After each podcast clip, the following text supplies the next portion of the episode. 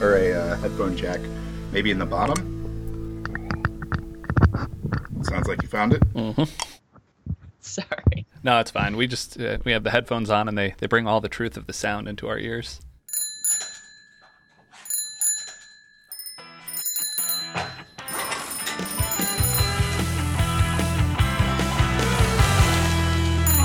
Hello and welcome to another episode of The Bike Shed. I'm your host, Chris Toomey, and I'm joined by Christina Entcheva, developer in our New York studio. Christina, thanks so much for joining us. Thanks, Chris. Happy to be here. So, what have you been up to? What have you been working on? So, recently I did a series of short stints uh, with a bunch of different clients on mostly Rails apps, mostly small clients in very specific domains, which I really enjoyed. I love working on uh, boring Rails apps, one of my favorite things to do. So, recently I rejoined a project that I had worked on before, and it's a boring Rails app in I mean that absolutely as a compliment. and I've been working with Contentful, which is a headless API CMS and enabling our end users to control their own content without relying on a developer. So that's been really fun. I love the headless API model. I love working with Contentful. And then there is at least one other headless API CMS product that I've worked with that I really enjoy. What's the other one that you've worked with? Prismic. Mm, cool. I want to circle back to both of those and broadly to the, the topic of of headless CMSs because it's a thing I've heard about but not actually dug into that much. But I there was a thing that you said there that I sort of want to focus on for a minute, which was the it's a boring Rails app and I love those. And I think that is a theme that is common throughout Thoughtbot developers that maybe doesn't map to the community at large as much. I think there's a lot of I want to go for the bright and shiny, I want to do the new thing. But I think part of what we really strive to focus on at Thoughtbot is delivering value, is actually producing something meaningful, focusing on the end user. And as a result, we often find ourselves saying something like, yeah, no, it's, it's a boring Rails app. It's great. I can ship features. I can move things. And it's actually, I think it's been a theme across a bunch of the recent episodes is conversations about newer, fancier things, but with this continual foundation of, right, but if we use the thing that we know, we can also build it pretty quickly and actually get there. And it's a, so I, I just thought that was interesting the way you phrased it and the way you sort of clarified. It's a boring Rails app, but I mean that in the best way. Yeah, absolutely. It's a compliment. Yeah, it's definitely a theme here. I think it's something different than you might hear at consultancies or other product companies. I'm constantly having to kind of make that case, I think, both with clients and sometimes when we're recruiting. I have a friend who's interested at working at Thoughtbot, and he was asking me, oh, like, you know, how do you feel about Rails compared to this new JavaScript framework? And I kind of always have to go back to another kind of theme here is uh, development should be boring mm-hmm. and should be uneventful. And I think that Rails really enables you to just focus on delivering value quickly and not spending time figuring out all these new technical things that are exciting, you know? And so I have like a whole separate life where I mess around with JS frameworks, doing all sorts of silly things. So I'm not necessarily hating on other tools. It just depends on what your goal is. And if your goal is to get a new product to market quickly and not spend time fussing, there's a certain way that I think Thoughtbot has seen that works really well, and that's the way that we recommend working. Yep, exactly. I think that that dichotomy there of like let's definitely be exploring and looking at these new things and trying them and seeing where they do make sense and where we might find ourselves in a technological or a product situation that warrants them. But then having that stable foundation, having that known thing, yeah, really does seem to be a, a common theme here and one that again I, I very much share that. Boring Rails apps, they're great. We can get things done but now, yeah, I would love to switch back now to what you were talking about with the headless CMSs. I've heard of these, and that's about as far as I've gone, but I've mostly heard of them in very, very positive notes, which I find interesting because, in general, CMS is like a four letter word. Mm-hmm. Many people have horror stories and terrible experiences, and everyone's like, why can't someone just build the general purpose CMS that works? And I think because that's like one of the classically insolvable problems. But headless CMSs, people seem to like them. So can you give us the overview, or give me the overview of what they are, and then uh, talk a little bit about your experiences? Yeah, absolutely. I agree with what you're saying about kind of the CMS being a four letter word, you know, and I've used a bunch of traditional CMSs and none of them have been perfect or even great, honestly. And it's usually a big lift to put a CMS in place. And CMSs have a point of view that doesn't necessarily vibe with the users that may be using it. So then you have that tension there. So, in contrast, a headless API CMS is really a backend only content management system, and that's really served via API to the website. So the user can go in and can use the headless API. So let's say like Prismic has its own UI and uh, Contentful has its own UI. They're a little bit different. But basically, enter that content that's served via API, and then that API can be consumed by developers for display purposes. So you're not as locked in to that whole system. So one of the projects I worked on, for example, we're deploying essentially a static middleman app and the other one we're deploying a Rails app. So you're not buying into the CMS wholesale as much. And in both of these cases, only really parts of the website are using the CMS, only the parts that need to. You know, so I have, let's say, for example, my homepage that's going to be changing very frequently. So I want a stakeholder to be able to change that by themselves. But maybe some of these other pages don't need a CMS because they're not updated as quickly uh, or as Right. frequently, rather.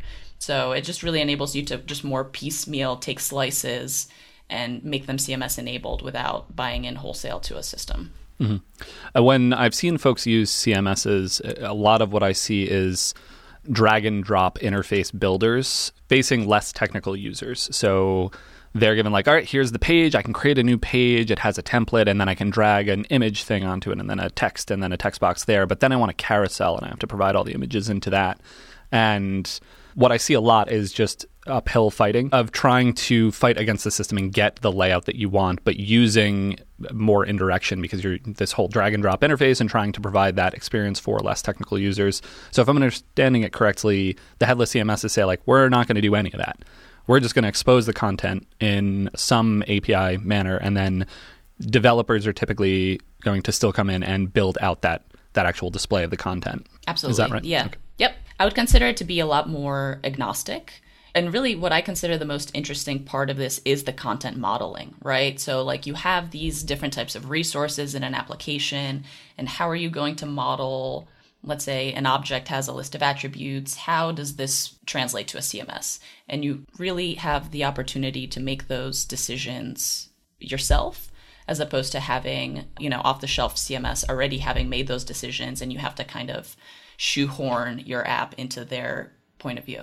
That makes sense. It feels like the right optimization. Like there's the three different parts of that of building out the front end, building out the data, like getting the data necessary to populate a front end, and then having the back end admin interface. And it sounds like they've made the decision that like that latter two thirds makes sense to generalize and to produce these systems. But that first third turns out it's really hard to build a general purpose solution for that. So if we're being honest with ourselves, what if we were to not even try and instead leave that work to still be done in a more purposeful manner. But then the, the rest of it we can generalize, we can make that as sort of a thing. So I'm excited, but I'm, I would love to poke around with one. I've, I've just not had the chance, but I'm, I'm glad to have one more anecdote now in, in my list of like, yeah, another happy, satisfied customer with headless CMSs. Cool. Yeah, I'm really into it. We use Prismic for parts of thoughtbot.com, I believe. So I'm sure that there's some things you can get your fingers into if you wanted to. Yeah, it's, just, it's mostly a lack of Friday time. That, Oh, yeah. Uh, if only yeah, November is a complicated month with holidays and things, so we probably will have very little investment time, which is, is rough. I've come to really rely on investment time to stay sane and stay on top of technologies and things. So maybe December, maybe that's when I'll dig in and actually get to poke around with these. Yeah, I'm with you. I share your slight sadness about how infrequently investment time actually turns into focused effort. I think probably you suffer from this even more than I do since you're development director now. Congratulations. Well, thank you. But it's hard to get that kind of focused time.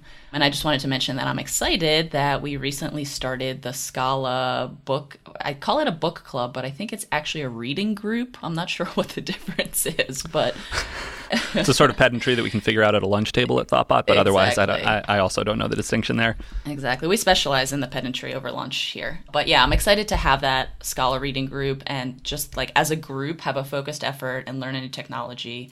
Uh, I think it's going to be fun. Yeah, absolutely. And the the data science Scala stuff that's going on is uh, it's been sort of a, a low murmur, but it's been going on for a good bit now. And the more I poke at that ecosystem, the more I poke at that world, it feels like an interesting, perhaps, optimization point around a lot of different technologies. So I'm super excited about Scala and also the broader data stuff that comes along with that. Yeah, I'm excited about it too. I actually don't have any experience working in Scala, so I don't know much about it, but I'm ex- I'm just generally excited about enterprise level like big data problems, so I think mm-hmm. that Scala is a good tool to explore some of that.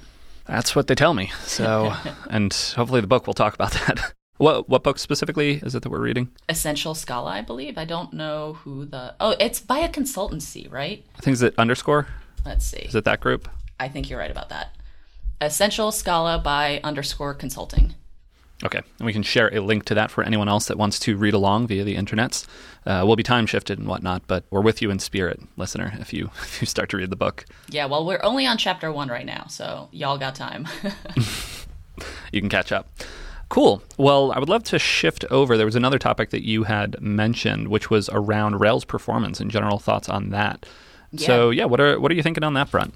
Yeah, absolutely. And I think this kind of is related to what we were talking about with development being boring. And I love just this kind of theme of Rails and optimizing Rails. I think Rails gets a little bit of flack these days. It's unwarranted, but I recently took a Rails performance workshop. I guess it was a couple of weeks now. Myself and my coworker Sean Doyle went. What's up, Sean? It was uh, given by this guy named Nate Berkopec.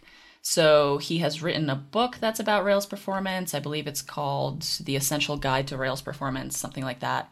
He has his own c- consultancy and that's about all about Rails performance and he runs these workshops. So Sean and I went, it was a full day thing and it's kind of based around this premise that Rails apps don't have to be slow. I think that's another kind of ism that gets thrown out there. You know, Rails was really good at the beginning of web development and now we have all these apps that do so much and ruby can't really handle everything that it needs to handle and i don't think that that's true and i don't think it's true for rails obviously as well so uh, there are a lot of different parts to this workshop but basically it was focused around diagnosing problems in your application kind of across the board so from a macro level on the back end micro level on the back end the front end server everything really identifying opportunities for performance optimization, giving you the tools to do that. We did it as a group. We looked at a, you know, a bunch of different things and then arming you with kind of like a to-do list. Here are all the things that could be optimized. So yeah, I thought it was really interesting. Talked about benchmarking and profiling. For people who may not be familiar, benchmarking is kind of the idea of like how long does it take to do this thing? For example, like how long does it take for this HTTP request to execute? profiling more is where are we specifically spending our time during this thing so we kind of did both of these things. We did some benchmarking and profiling. I took a look at a couple of client apps that i had been working on and it was interesting to identify some opportunities for improvement there.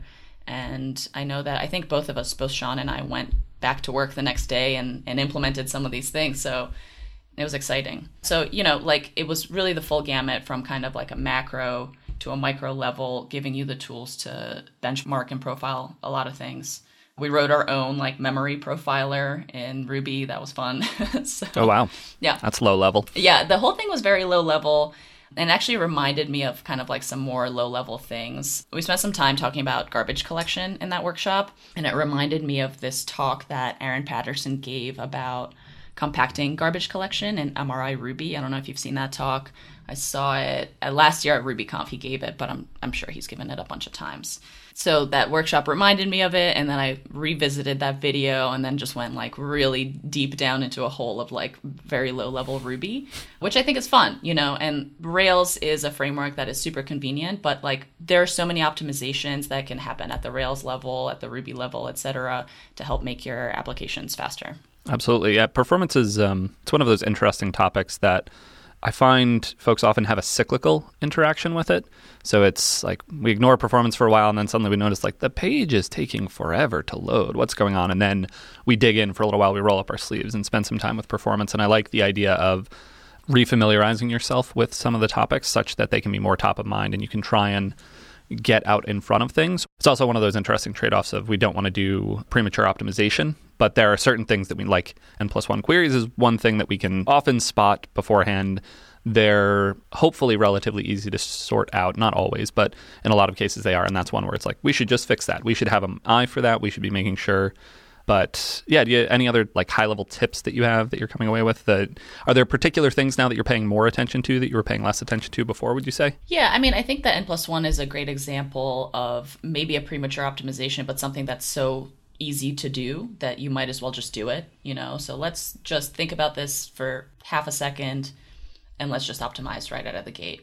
I guess, yeah, S- SQL is a big one. I guess if you're working on a kind of startup type application where I'm at now, we have the luxury of kind of thinking about these things from the beginning. So, thinking about the domain model and what the relationships are going to be, and really trying to optimize from the beginning for performance. And I agree with what you're saying. We don't want kind of too much focus on this in the beginning. I think mostly maybe my takeaway is it's just good to know how long some of these things are taking. So for example, benchmark is a module that comes with the Ruby standard library. Like just run benchmark on a couple of your methods and just see how long they're taking, you know? And I think that those are just kind of good gut checks to have once in a while, you know? Absolutely.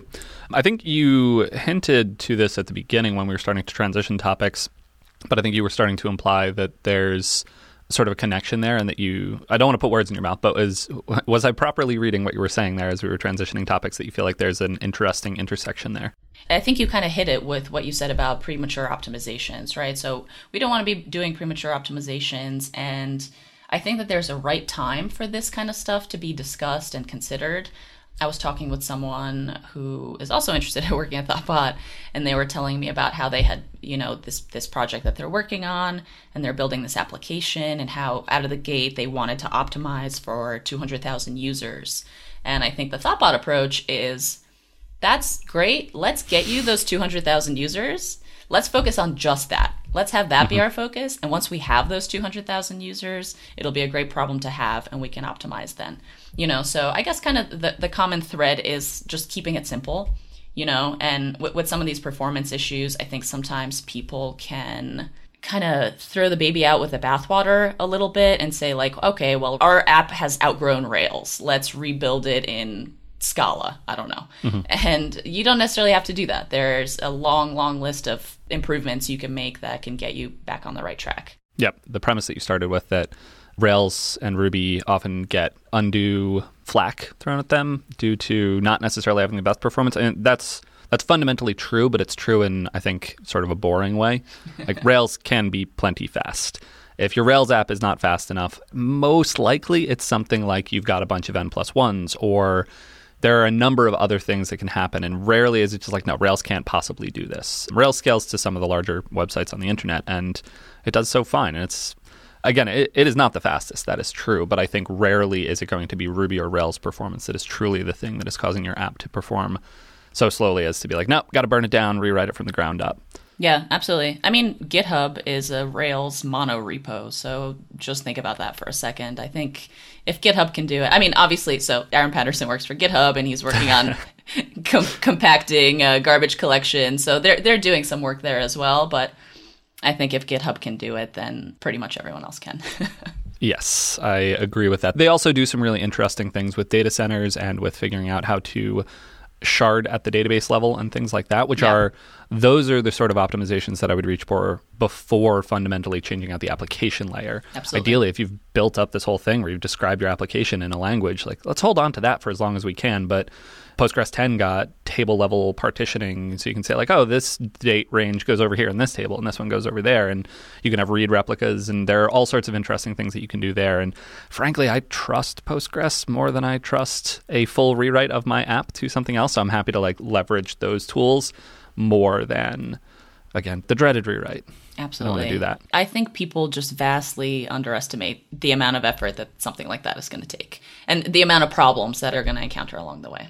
I think a related theme here is the idea that as developers, our, our work is in, I don't know, tricking computers into doing things and dealing with these performance things and being more the like hacker end of the spectrum. But again, to sort of describe the the thoughtbot approach, we view ourselves as product consultants. That is how we describe ourselves. We happen to be developers and designers. Those are the tools that we use, but our goal is to build products, digital products, stuff on the internet. But that product centric focus, I think, is really meaningful, and it's why we stick with some of the simpler tools because we want the the most expressive language to describe these human problems. But on that note, you actually have an interesting background that I would love to dig into just a little bit on the project management side. So, can you talk a little bit about that?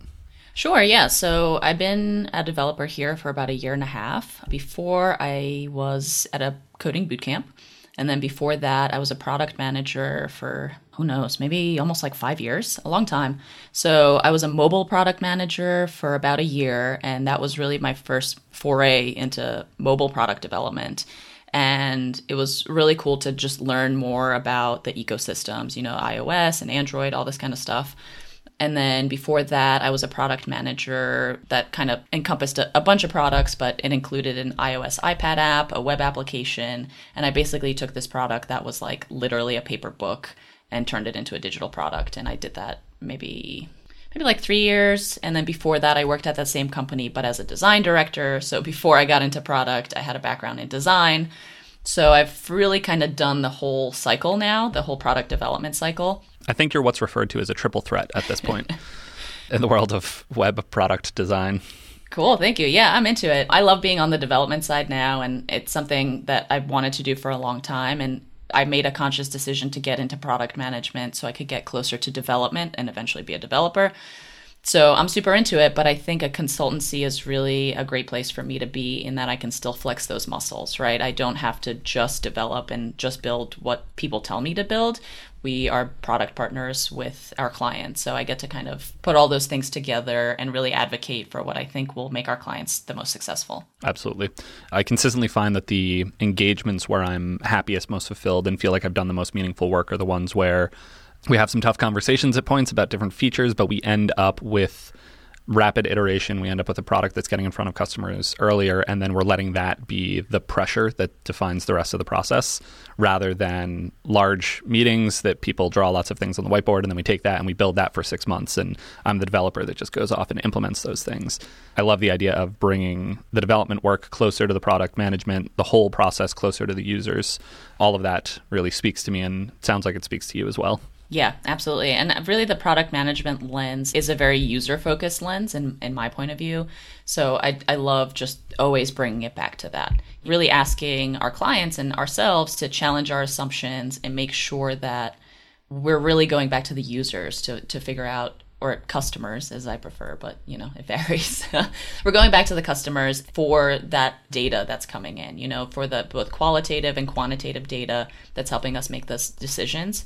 I think it's very easy to get in a vacuum and an echo chamber where you think you know what is the right thing to build and then when you actually put it out there nobody cares and i think that's like the saddest thing you know so What's the sound of one product lonely, not having a single user on the internet? I know, yeah. Can anyone even hear it? They cannot. Tragic. to loop it back actually to the two previous topics we were talking about, similar to with the performance, like I don't want to say that we shouldn't have performance in mind throughout the process because I do think like security, performance is one of those things that you should never really sleep on. But at the same time, the idea of preemptively, like you were saying, like we're we're going to have two hundred thousand users soon. It's like, uh, mm, okay, but if we build for that now, that's going to change the thing that we build. It's going to slow us down. What if we were to start and always have a mind for making sure we haven't backed ourselves into a corner such that we could never support that? But that idea of let's get it out in front of users, let's see how many users show up, let's find what's true, and then let's build towards that. Like it totally fits with the performance aspect. Yep. So when I was a product manager at this company that I took this book from paper book to iOS app and web application, it was basically market research. So a very data focused application, but there was no real like product management discipline where I was and uh, Getting Real, uh, which is a book by Jason Fried, maybe DHH as well. Got ba- Basecamp mm-hmm. guys small little book and that was like my bible you know? And so when, whenever something would come up and you know we had kind of like lots of big visions and hopes for it whenever something would come up i would always go back to getting real and say and just like copy and paste excerpts and, and share them with people. And really the whole concept there is it's not a problem till it's a problem and let's put something out in the world today and deal with it in the future and on a related note, one of my favorite anecdotes from Basecamp is that they launched without a way to bill people because they knew that they would have one billing cycle, which was, I guess, 30 days to figure it out. So they're like, let's just get the product out there, and we have 30 days to figure out how to collect money for it. And that's pretty radical. And obviously, they're a huge success and very influential the development and product industries. So I think that there's some wisdom there for sure. Absolutely, yeah. I haven't actually read the book, but I've followed both DHH and Jason Fried for a long time, and I really like the the lack of like performative like we're crushing it. There, there's none of that from them. Like, no, we are methodically building a business that we want to stick with for a long time. We're doing it in a careful, purposeful way. But frankly, even if you're going for a big exit, we still think this careful, methodical approach is beneficial way to build software. And again, that's you know largely the thing that we do here at Thoughtbot, and it seems to work out pretty well. Yeah, definitely, and it's sustainable. You know, I think that that's kind of what we're going for and what I'm going for in my life in like a almost 2019 world. You know, when you take your time and are methodical and don't bloat your product from a design or development or product perspective, you're really building something sustainable that I think is going to have more value in the future if you want to go public or anything like that. It's going to be a more resilient, better product. So I really don't see a downside but it's not it's not like sexy you know like if you're not no. if you're not crushing it you're not like a rock star it's a, little, a lot more nuanced so i think it takes people some time to really kind of dial into that mindset yep again not actually read it yet but they've just come out with it doesn't have to be crazy at work Yes. Which is their their newest book, which is leaning even further into those themes of sustainable pace, which again is a, a core core value here at Thoughtbot. But I, I, really do believe that that is a way to build software that over the long term, that is an investment. Like if you are burning your people out and they're leaving, then you're not going to be able to continue building at any reasonable rate. Or if you have that one 10x coder that hides in the corner and builds a ton of stuff and then leaves, and like none of those are good things. These just don't build a team and a system and a, and a company, frankly, that will will work. So yeah, I think there's a ton of value in all of the stuff that they've they've been sharing. I think it's it's not as beneficial from a people perspective, like you said, and even a code perspective as well. If someone is burnt out and tired, I don't think the code that they're going to be writing is going to be as uh, let's say maintainable or high quality xyz as it would otherwise be i think just feeling like you have the space to take your time and build it right is going to be so much more beneficial in the future I feel like sometimes I look at a code base and I can almost tell the mentality of the person, like what what mental state the person was in when they wrote it. Sometimes I'm like, oh, okay, like this is a little bit of a mess and there are no tests. You know that there was like a deadline or something. yep, deadlines are easy to sniff out in a code base. Absolutely. Yep. And then there are those code bases that are like, oh, this entire thing was written under a deadline. Okay, all right, cool. Let's uh, let's try and pull that one back. But digging in a little bit more on the the sort of customer centric thing, I think looping all the way back to the topic of the headless CMSs, I'm sort of intrigued by that separation of the data layer from the presentation layer. I think there's some really interesting stuff happening there. Both the headless CMSs, which seem to do that in one approach, and then the other the other technology that I'm seeing take off is GraphQL, which provides a domain layer. It's a it's a way to describe what's true about your platform. And I'm really intrigued by both of those, that like separation of how do we get the data from what are the questions we're asking about the data. And it feels almost like it's been a missing aspect of the system for a long time. Yeah, absolutely. I hear what you're saying. Yeah, I haven't worked with GraphQL. I know I have some developer friends who are very excited about it. Seems really cool, but yeah, tell me more it's interesting. GraphQL is like it's a collection of ideas and different ways that we're accessing data. But what I've noticed is that the conversations that we have around the data and the platform fundamentally change in a GraphQL based system. We start to ask like, what's true? Not how do I serialize some resource with a REST API, but what is true of our platform? How are these two resources within our system associated? What what is true about that relationship? And it's very, very much driven from the client side. So what are the needs of the client? and how do we build an API that supports that rather than here's some data that you can ask for and then match together on the front end.